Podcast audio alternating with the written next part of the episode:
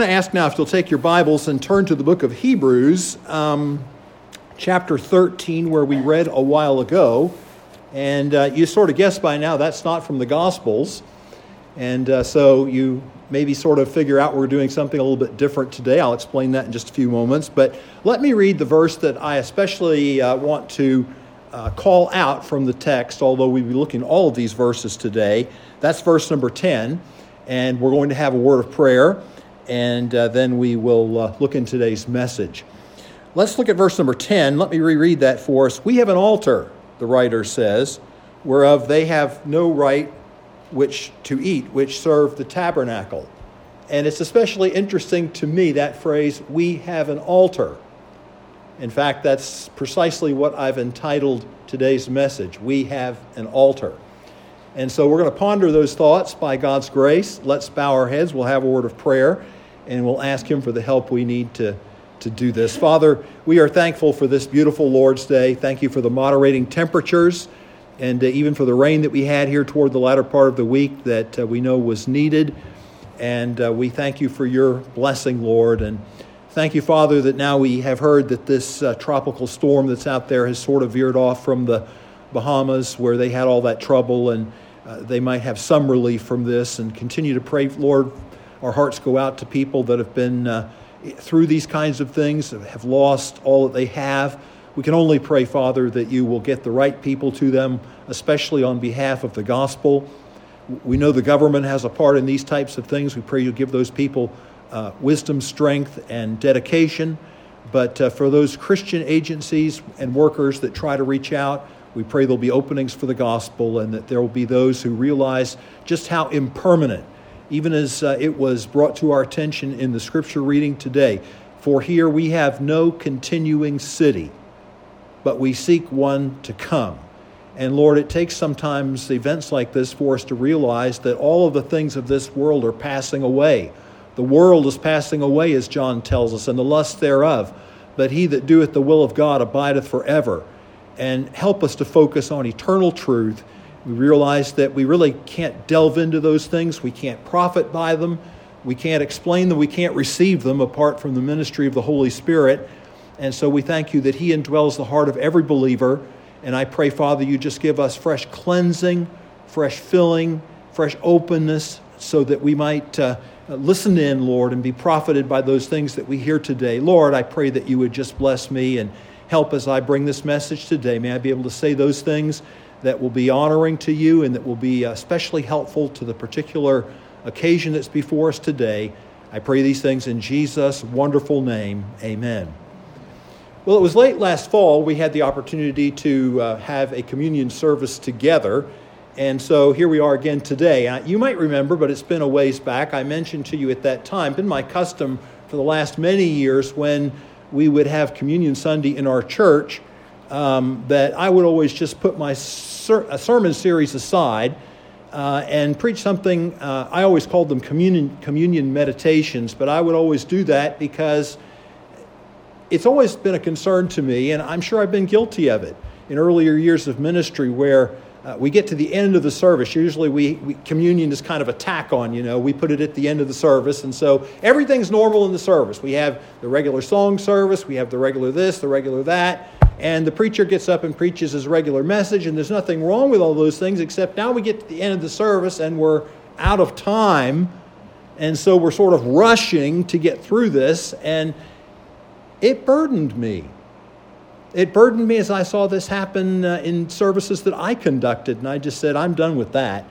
We're going to find some kind of a way to devote more time and attention to this so that God has adequate opportunity to prepare our hearts and so that we have more opportunity to reflect rather than just a few words that are called to our attention at the end of the sermon. So today I want to bring the message that I've entitled, We Have an Altar. Doesn't that seem like a strange thought to you?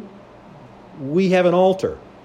After all, we're Christian people, and that's kind of been the lay of the land insofar as how we think of it. Not that Jewish people are not here. They still are, and thank God they are. There's a remnant even this day, according to the election of grace. Paul tells us this, and even in our lifetime, or a little before, not too much before the lifetimes of some of us, The nation of Israel is back in the land. They're in existence. And we see many things that indicate God keeping his word and moving things towards the culmination that he has promised in his word. Yet we're living in what we call the Christian dispensation because we realize that God has turned his attention to the ends of the earth. We realize Jesus came, he said, I will build my church and the gates of hell shall not prevail against it. But we also know that by and large the Jewish people rejected their Lord and rejected their Messiah. And God will one day turn his dealings to the Jewish nation once again. But living in this Christian era, living in this Christian dispensation, as I think it's accurate enough for us to refer to it, it really does seem a bit of an odd thought. Because we come to church on Sunday and we don't have any sacrifice to altar, so we think we have no particular altar, and we certainly have nothing to do with sacrifices because, especially as we understand the New Testament and the book of Hebrews, all of those things were figures and types and sacrifices which led up to the sacrifice of Jesus Christ on the cross of Calvary. So you remember the one day that Jesus came along and John was there, John the Baptist, and a couple of his disciples, and he pointed to Jesus and said, Behold, the Lamb of God that taketh away the sin of the world. And it was all a lead up to the fulfillment in the Lord Jesus Christ. We know those things, so it seems strange to say that we have an altar. I remember one service, this has been a number of years ago now, but I had a retired minister who was part of the congregation, and I said something, I think, towards the conclusion of the service about, in the invitation time, about either used the phraseology altar call or said something about coming to the altar. Well, it was my special blessing to be taken to task by him later, saying the fact that we are living in the age of grace, we don't have an altar. And I thought about Hebrews 11 or 13 and verse 10. It says, we have an altar. I don't know whether he didn't read that verse, but we're going to talk about that a little bit today because I think that as we ponder what the writer means, there's a lot of opportunity for us to really have a lot of significant truth brought to our attention that really helps us kind of prepare for this time gathering around the Lord's table to remember his death till he comes. First of all, it would seem apparent, even from what I've said so far, would it not, that there must be symbolism here. For the writer to the Hebrews, who spends so much of his time talking about the fact that all of those things were exactly that, temporary lead-ups, types and symbols, that they had their fulfillment, their culmination in the Lord Jesus Christ, for him no less, for the author to the Hebrews no less, to make the statement, we have an altar, obviously projects our thoughts beyond taking the interpretation, the literal interpretation, that he's speaking about a Jewish altar. In many ways, what the writer to the Hebrews is saying is that, we're not living in a disenfranchised day because we don't have the Old Testament altar any longer. In fact, we're living in a privileged day because we are living in the days where we can see all of that fulfilled. But he's obviously using a figure of speech. He's obviously using a metaphor. There's obviously some type of symbolic meaning that he has in mind here. And that's what I really want to explore for a few moments because it was rather apparent. Now, when we look at the epistle to the Hebrews, you can just ponder that for a moment. I hope you realize if you hear me say the author to the Hebrews, it's simply because I'm trying to be as correct as I know how to be. We simply do not know who wrote the book of Hebrews. And I realize that many of you will have a Bible. If you turn back to chapter 1, it's going to say the Epistle of Paul to the Hebrews. And I hope you realize that's not part of the inspired text. And so, but many people just assume the Apostle Paul was the writer. And I can't prove that. I can't disprove that. There's a lot of reasons to think that the person who wrote the book of Hebrews was obviously very, very familiar with Paul and his theology, but chose to express himself in a way very different from Paul. And if you ever get the opportunity, that's probably not going to happen for most of us here, but if you have an opportunity to study the original languages and you read Paul's epistles in Greek and then you come to the Hebrews and right away you're saying to yourself, okay, this is not Paul writing, this is a different style altogether. And he's obviously familiar with many of the concepts of Paul, but it doesn't seem to be Paul. Well, whoever wrote this letter, we really don't know, but there have been many theories on that over the year, and when you come to this particular passage of Scripture, there have been many ideas as to exactly what the writer was talking about. But one thing is for sure, when this letter was written, it was written towards the latter part of the 7th decade of the 1st century. So let's pick a time, let's just say somewhere around AD 66, AD 67. Well, do you know an event that took place in AD 70 that the Jewish altar after that was no more, because the Jews, even back in the days when Christ, the Jews were leery, or the Romans were leery about any type of a revolt, any type of a subversive force. This was the whole thing they tried to accuse Jesus of, as being a subversive, being a king who was a rival to Caesar. But when you got to that point in time, there was a rebellion underway, and Rome didn't tolerate rebellion very well. And so the Roman legions came in. And when eventually the year AD 70 came, they were commanded by a man by the name of Titus, and Jerusalem was utterly sacked and destroyed.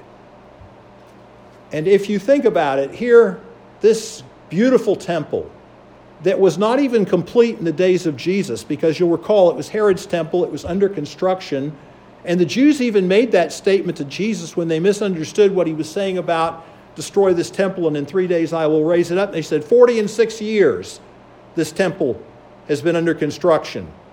And it was still under construction. It wasn't even finished in the days of Jesus. And so now this spectacular, I mean, Herod was nothing if he was not a builder. And this spectacular structure that Herod was building on behalf of the Jews was utterly destroyed. You can read the accounts if you ever want to do this. We don't have accounts of it in the Bible, but we have the Roman historian Josephus, who preserves an account, a first-hand account of it for us. You can read about it. But folks, I'm telling you, as of AD 70, there was no Jerusalem, there was no temple, there was no altar, and there hasn't been since. Now, what's really curious is the writer of the Hebrews says we have an altar. So he's obviously not talking about the altar that had been there. He's talking about some Christian counterpart to it, something that Christians have in place of it. And that's really what we want to talk about today. Let me illustrate it for you this way. If you're making, let's just for the sake of argument today, let's say that we're talking about a one-time trip. Well, the road is very helpful to us, especially if the road is well marked, because we want to be able to get to where we're going. But whatever that destination is, the road is just a means to an end. Is that right? You really want to get to the destination. And so it really helps if you're going along, especially if you're unfamiliar with the road. You ever had somebody give you directions before and they rattle off this stuff so fast? Sometimes I've had people give me directions. Well, I can't even get it all written down. But they'll say about the Amoco that's over here and the transmission shop that's over here and the big oak tree down there. And I can't even begin to remember it all. I should just turn my phone on and record them while they're saying all this stuff.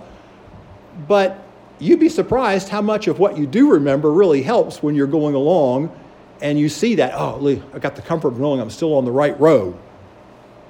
Well, this is exactly what all those things in the Old Testament were. And the writer to the Hebrews tells us this. Go back to chapter 9 for a few moments, and let's see what he has to say about this. In chapter 9, we're told this, verse 24, "For Christ has not entered into the holy places made with hands, which are figures." See that? They're figures.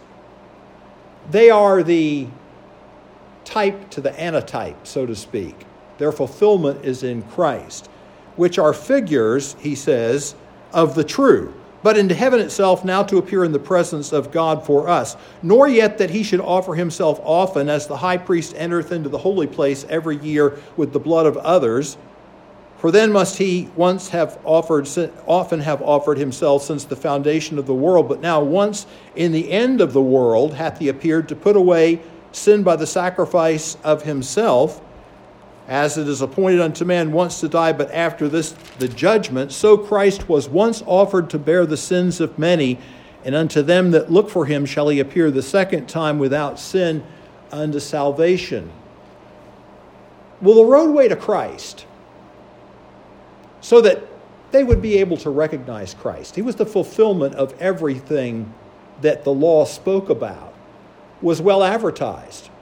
All the sacrifice, all the priests, all those different things were like the oak tree, the Amoco station, the transmission shop along the way, and foreshadowed Christ and who he would be and what he would do. And you have great need of that while you are on the road. But once you're at your destination, you don't need the road any longer. And that's what the truth is that we're looking at here this morning, that those things have been done away in Christ. They have been replaced. That's what the writer is trying to tell us in these verses. But nevertheless, he says that doesn't mean that the Christian is not without some counterpart to that. Just as the type was in the Old Testament and Christ was the antitype, so you can look back at all those different things and you can see what relevance they have and what it is that Christians have in place of that today. That's what the writer is trying to say to us. And of course, that altar that he's talking about is the sacrifice of Christ. He says that to us very plainly when you read these verses that we read about a moment ago. Verse 28 of chapter 9, so Christ was once offered to bear the sins of many, and unto them that look for him, he appeared to put away sin by the sacrifice of himself in the verse 26. But now once in the end of the world, he appeared to put away sin by the sacrifice of himself. And then when we come over to our chapter where we did our reading, because the natural thing for us to do is to say to ourselves, well, all right, the sacrifice of Christ. He says we have an altar. Well, do you know what an altar is? Well, it's literally a place of sacrifice. So we do have a sacrifice today, do we not? That sacrifice is the sacrifice of Jesus Christ. If, as we tend to want to do, we're looking for some representation of that physically, we're looking to pin that down, I don't think we have to do that, but if we want to do that, it's not necessarily wrong to do that. And the most logical identification to make with that is, well, an altar is a place of sacrifice. That is precisely what the word thusiasterion in Greek means, a place of sacrifice. Where is the place of Jesus' sacrifice? Well, it's the cross, right? It's the cross. So in verse 12, when we read here what he has to say, wherefore Jesus, that he might sanctify the people with his own blood, suffered without the gate.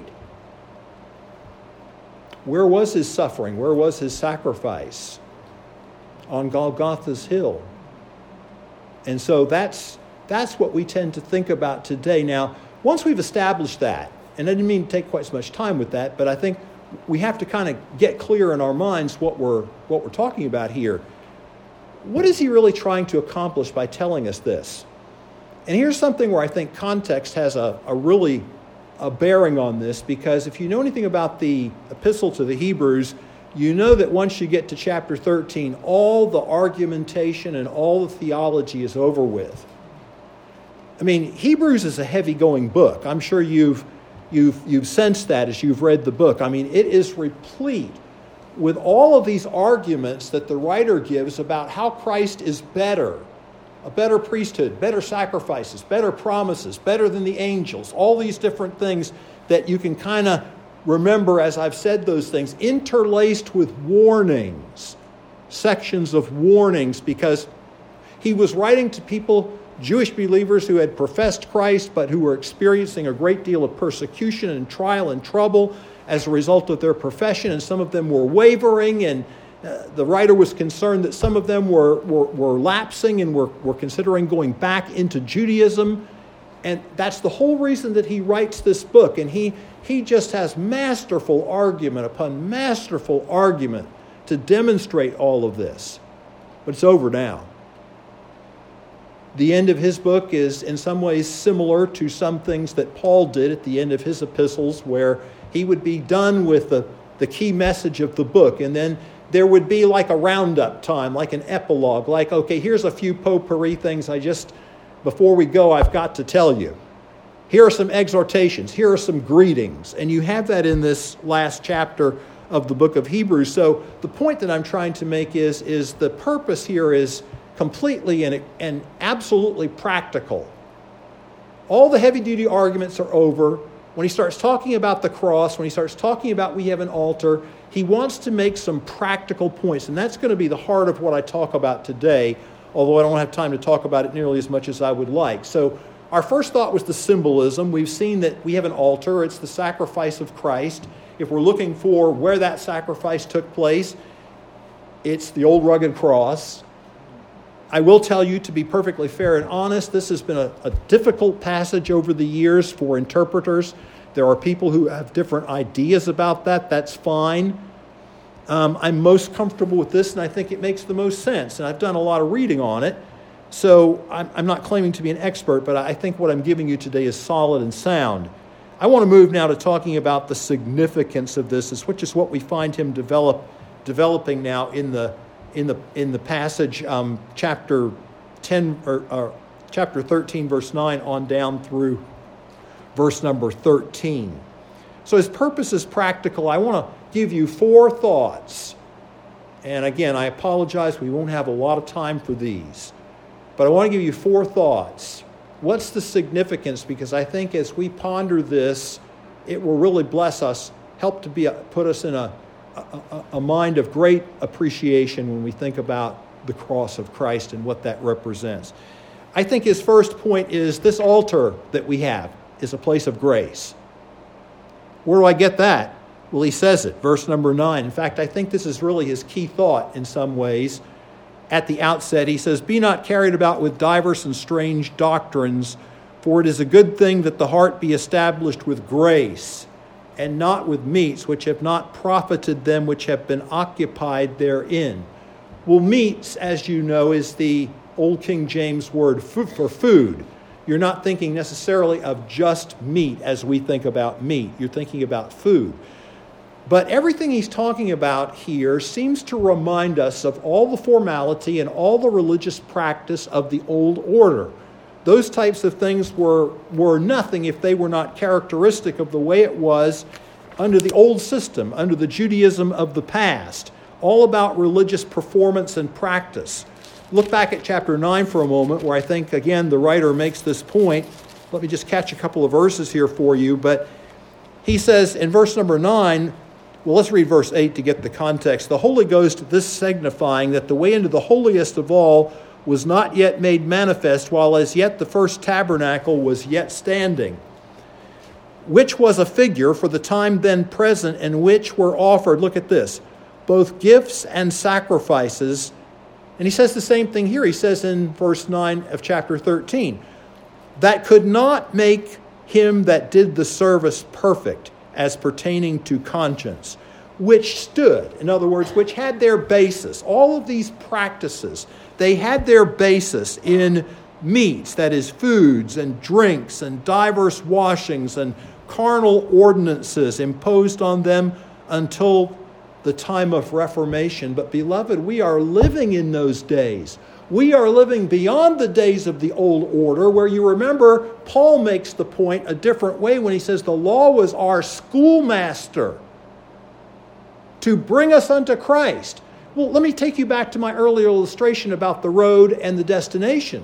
Let's change to Paul's illustration about the schoolmaster and your career. Well, you know, school is really important when you need it to get prepared for what it is you're going to do in life, but it's a means to an end, right? There are people that I think are professional students, but generally speaking, school is a means to an end. And when you get that college degree or graduate degree or vocational degree or whatever it is that you're going to get, you go off into the pursuit in life that you've chosen and you've now been schooled and you're ready to do. Well, the same thing's true here now. The law was our schoolmaster. It prepared us. All of those things were very important to demonstrate, for example, that we could not fulfill the law's demands, that we need a Savior, all of the types, the figures that pointed to Jesus Christ when he came into the world. But they couldn't make the comer thereunto perfect, which is exactly the point that he says. Now he's writing to these people and he says, we have an altar. But he says, don't be carried about with all this talk, all this idea of ceremony and formality and all of these things that characterize the old order, because they never made anyone perfect. And if you're looking for one word to drill all this down to what it really amounts to is works. And it's exactly what we talked about when we were looking at Romans chapter 8, especially the first part of that chapter and a couple of the Sunday night messages, where Paul says in Romans 8:3, "For what the law could not do in that it was weak through the flesh." Keeping the law never made anyone perfect. Right? Good works don't make anyone perfect. Those things the law demonstrated to us, our inability to do those things, and the fact that we needed a Savior so that when Jesus Christ came, we would be ready to embrace him with open arms. Because the cross is nothing if it is not the polar opposite of works. The cross is all about grace. Because God so loved the world that he gave. What is grace? Well, it's often been defined by that acronym, God's riches at Christ's expense. And so Jesus came into the world. He died on the cross of Calvary, not because God had to, but because God loved us so much that in his grace and in his mercy, he provided a way of salvation. When we look at the cross, we think to ourselves, I didn't deserve any of that. And there, Jesus says, he's taking my place. He's taking my punishment. This is God's grace, for by grace are ye saved. John began his gospel by saying, the law came by Moses. Grace and truth came by Jesus Christ. When Paul wrote to Titus, he said, for the grace of God that bringeth salvation hath appeared unto all men. Jesus is all about grace. It isn't that there's no grace in the Old Testament. It isn't that God used to save people by works, but now he saves people by grace. It's all about the fact that God's never saved anyone by works. Paul makes an elaborate argument on that in the book of Romans when he says, when did he believe and have faith? It was before circumcision came into the picture. Works don't save. Works never did save. And the law was simply given to show us that we could not save ourselves by our own self-effort. So this place, this altar that we have, this cross of Jesus that we celebrate, is nothing if not the polar opposite, because what it tells every man, think about this in a practical sense, what it tells every man, woman, boy, and girl is you can't save yourself. That's why there's an offense. We're going to get to this. That's why there's an offense to the cross, because we like in human pride to feel like there's something we can do. That's why religious systems, exactly like he was warning them, don't go back to this. Don't think that you're going to grow in grace by keeping all these ceremonies and practices that characterize the old order. It doesn't work. What people grow in is grace. Isn't that what Peter said? But grow in grace. And in the knowledge of our Lord and Savior, Jesus Christ. Our hearts need to be established in grace, and we need to keep coming back and be reminded again and again and again that it's only by grace that God can save anyone. And if you want the superlative representation of God's grace, you just look at the cross. A couple weeks ago, I told you a story about 19th century England and London in particular. And of course, the big name that everyone knows, especially in the latter part of the century, is Charles Spurgeon. I was mentioning the fact that in London at the time, there was another preacher who also preached to thousands of people, was also quite popular. Joseph Parker was his name. He pastored City Temple, and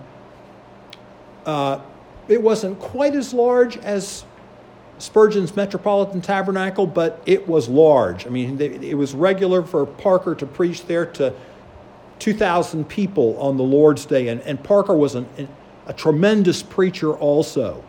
So you can imagine these two heavyweights in the same town, and they had a decent relationship, but like all those things, there were times that it had its ups and downs, and there was maybe a spat here and a spat there. Well, I want to tell you about one of those spats.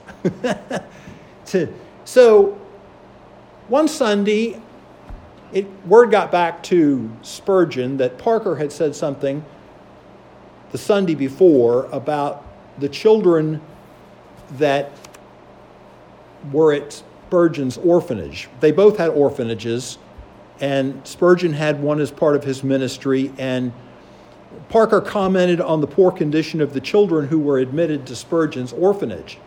Well, herein lies the danger. The report got back to Spurgeon that Parker had criticized the orphanage itself. Well, that lit his fire.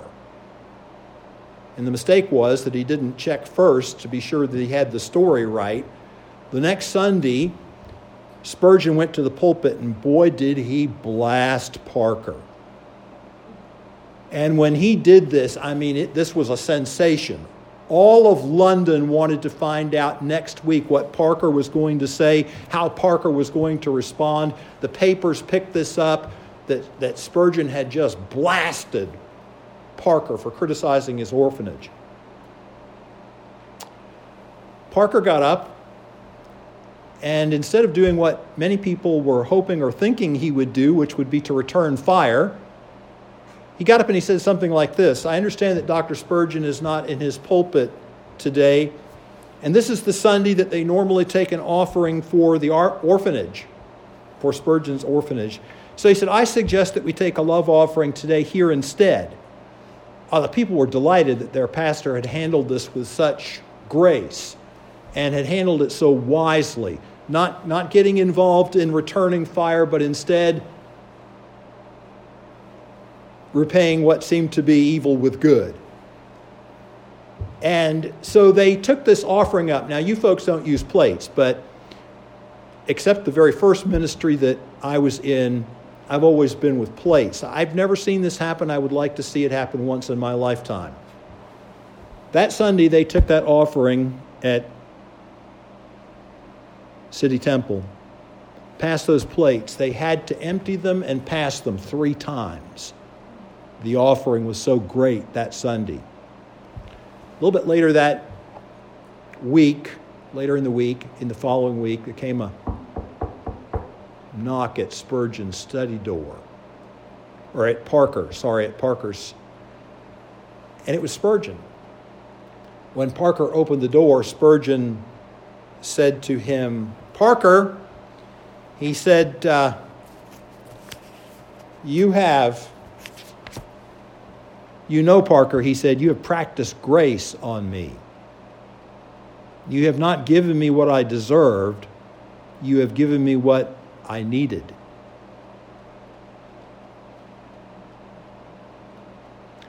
Well, beloved, that's exactly what God did at the cross of Calvary. He practiced grace on us. He didn't give us what we deserved. He gave us what we needed. So this altar is a place of grace, first and foremost. Secondly, we're going to blend two thoughts. Second and third, it's a place of suffering and it's a place of sanctification. Look at verse 12, where the writer says this to us: For wherefore Jesus also, that he might sanctify the people with his own blood, suffered without the gate, suffered. I think the writer is directed by the Holy Spirit. This is an amazing exhibition of the precision and accuracy of Scripture, because the author to the Hebrews recognizes that if what we're talking about in the Old Testament and the counterpart in the New Testament is the Day of Atonement, which probably is what he has in mind. All right? Well, technically, the sacrifices were killed within the precincts.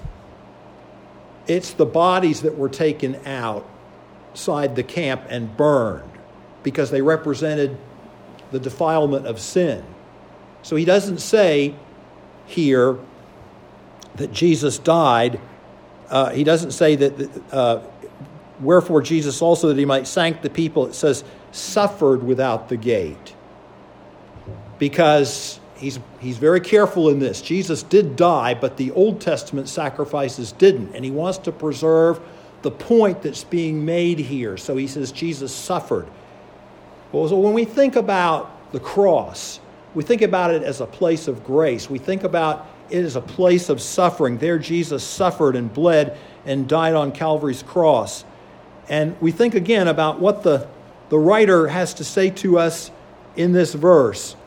And in other places, I think I read to you here recently in a different message, 1 Peter chapter 3, verse 18, for Christ also once suffered for sins, the just for the unjust, that he might bring us to God, being put to death in the flesh, but quickened by the Spirit. He suffered once for sins. And how can we think about the cross, really, without thinking about the suffering? And I want to blend that with this next thought, because the suffering was a means to an end also. It's the punitive part. It's where Jesus was bearing the penalty. Beloved, I don't understand this. I don't understand how, in the time that Jesus was on the cross, an eternity of God's wrath against sinners could fall upon him, and all of the sufferings that we can only begin to hardly ponder in our minds that must accrue to those that are lost throughout all eternity and confined to that place of suffering that we know as hell. How all of that could be absorbed by Jesus, we can only say he was infinite, therefore his capacity to suffer was infinite. And I don't know how to really explain that to you. His blood was of infinite value, therefore it has infinite power to save. That I can understand. So I take the corollary thought. But it was also a place of sanctification. And how did he do this? He did this by the shedding of his blood, whereby he removed from us the pollution and guilt of sin. Just like those Old Testament beasts were taken outside the camp on that Day of Atonement in those sacrifices, and they were burned. Some people say that they took them as far as 4 miles away. Even the fellow that had the job to take the animal out there, the carcass, the entrails, everything, the skin, everything had to be taken. Even he was unclean for the balance of the day. His clothes were unclean. Everything about it was unclean. Jesus himself wasn't unclean, but he took our sin, he took our penalty upon himself on that cross. I recently came across a story that I thought really helped to blend these 2 points, and I want to quickly relate it to you. But you know something about Los Alamos is the place where a lot of the atomic testing took place, and the Manhattan Project and all of that led up to the atomic weapon being developed that was used to end World War II. Well, they continued, of course, working on all of this afterwards, and there was a man who was his name was Louis Slotin. He was one of the physicists who was there, who was working on these experiments.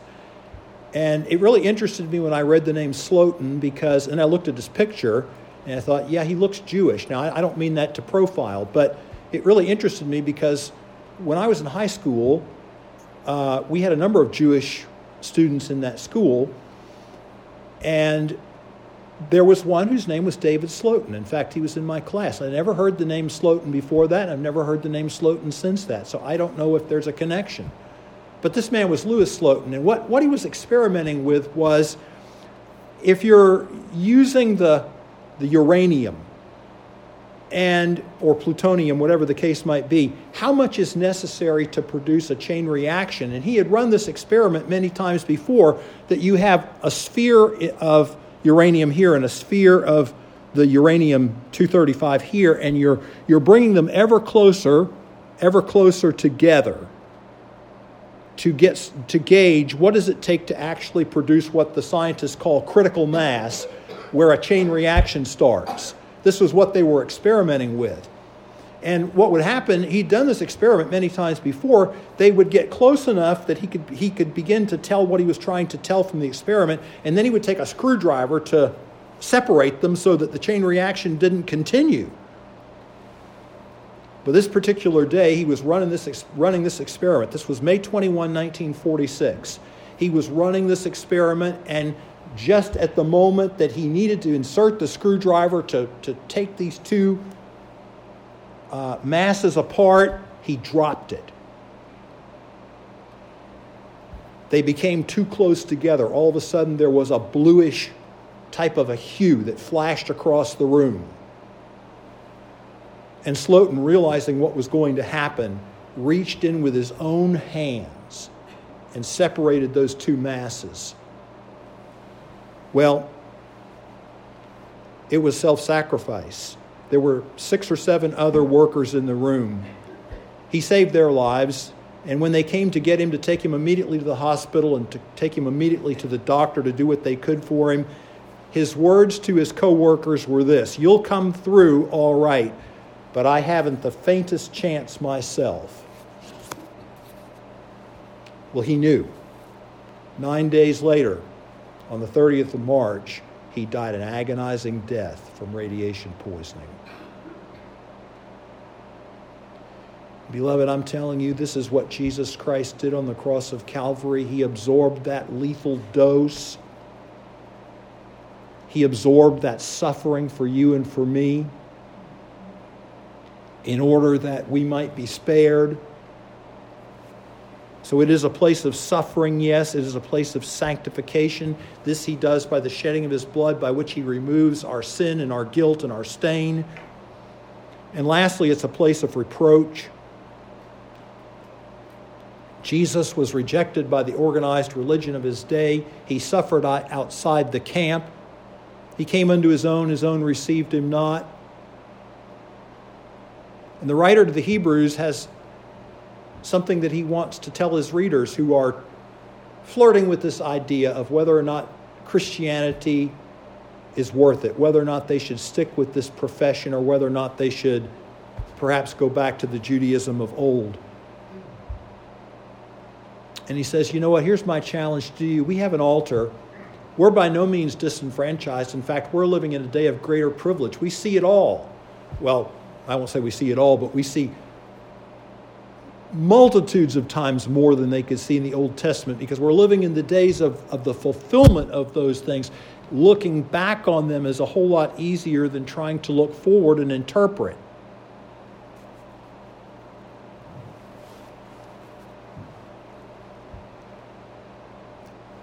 But it's a place of reproach. I think of that song that P. Bliss wrote when he said, "Bearing shame and scoffing rude, in my place condemned he stood, sealed my pardon with his blood. Hallelujah, what a Savior."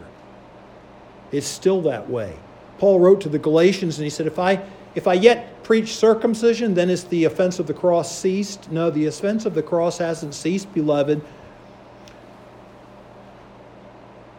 For those of us who are his followers, for those of us who carry that truth that we are saved by grace alone, through faith alone, in Christ alone. Organized religion doesn't save. Works don't save. Only the cross, only Jesus, only he can save. For those of us who contend for that message, for those of us who preach that truth, there is still the offense of the cross. It's a message that does not set well with human pride. And if you think about your own experience, it was something that was offensive to you too, until the day that the Holy Spirit smote your heart with conviction. And you saw that Methodism or Presbyterianism or Lutheranism or whatever it was you were involved in wasn't good enough. Charles Wesley saw that. John Wesley saw that. It hasn't profited those who have become involved with it. It can't save.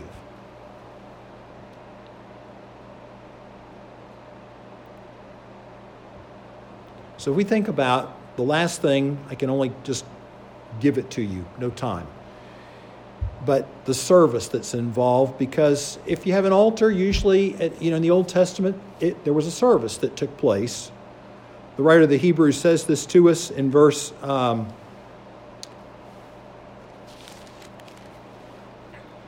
Yes, 10, we have an altar whereof they have no right to eat, which serve the tabernacle. And if we went back to chapter 9, which we don't have time to do, verse 1 there, verse 6 there, verse 9 there, it all mentions the service. Well, do we have any service that we render at this Christian altar? Sure do. We have sacrifices? Sure do. All you have to do is read what Peter says about it. Just recognize they're spiritual sacrifices. Think I'm crazy? Write down this reference. I'm going to read it for you. 1 Peter chapter 2, verse 5. Ye also as living stones are built up in spiritual house and holy priesthood to offer up spiritual sacrifices acceptable to God by Jesus Christ. What are those? Did you ever notice the New Testament doesn't make any effort to give a list? That's probably because there are so many of them that we... But the author of the Hebrews right here gives us two. So I'm going to show you that we're on track with this, and we've got it right. Let's look at what he has to say in the final verses here. By him, therefore, he says, let us offer the sacrifice of praise. Well, there's one. That's a spiritual sacrifice every believer priest offers to God. What better place, what better time to offer it than when we're brought into the communion of the cross? What better to prepare our hearts to want to praise God than to celebrate what was done at Calvary on our behalf? Then he goes on and he says, that is the fruit of our lips, giving thanks to his name. You know, you don't have to have a special degree to do that. Everyone can do that. Then he goes on and he says this, but to do good and to communicate, forget not, for with such sacrifices God is well pleased. To do good and to communicate, good works. To communicate in this context is to give. We do that. These are sacrifices, spiritual sacrifices that God is well pleased with. The table to which we come today is certainly not that altar. It just represents what that altar represents. It causes us to be able to remember. And if anything should motivate us to want to offer those services, those spiritual sacrifices to God, it ought to be as we think about the cross. It was on one occasion Cyrus, as you know, the Persian, the Emperor Cyrus, had captured a prince and his family. And when they came before the monarch, Cyrus asked the prisoner in the presence of his family, what will you give me if I release you? The prince said, the half of my wealth. Cyrus said, and if I release your children? Everything, he said, I possess. And he said, if I release your wife?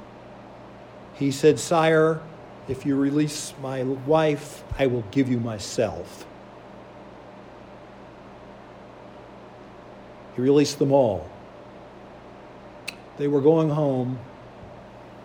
The man turned to his wife, and she said, what a princely fellow he is. His wife said, I didn't really notice. She said, I could only keep my eyes on you. There was one who was willing to give himself for me. That's what we're doing here today. And I hope what we've had to say here today will help us in that respect. Let's bow our heads and close our eyes.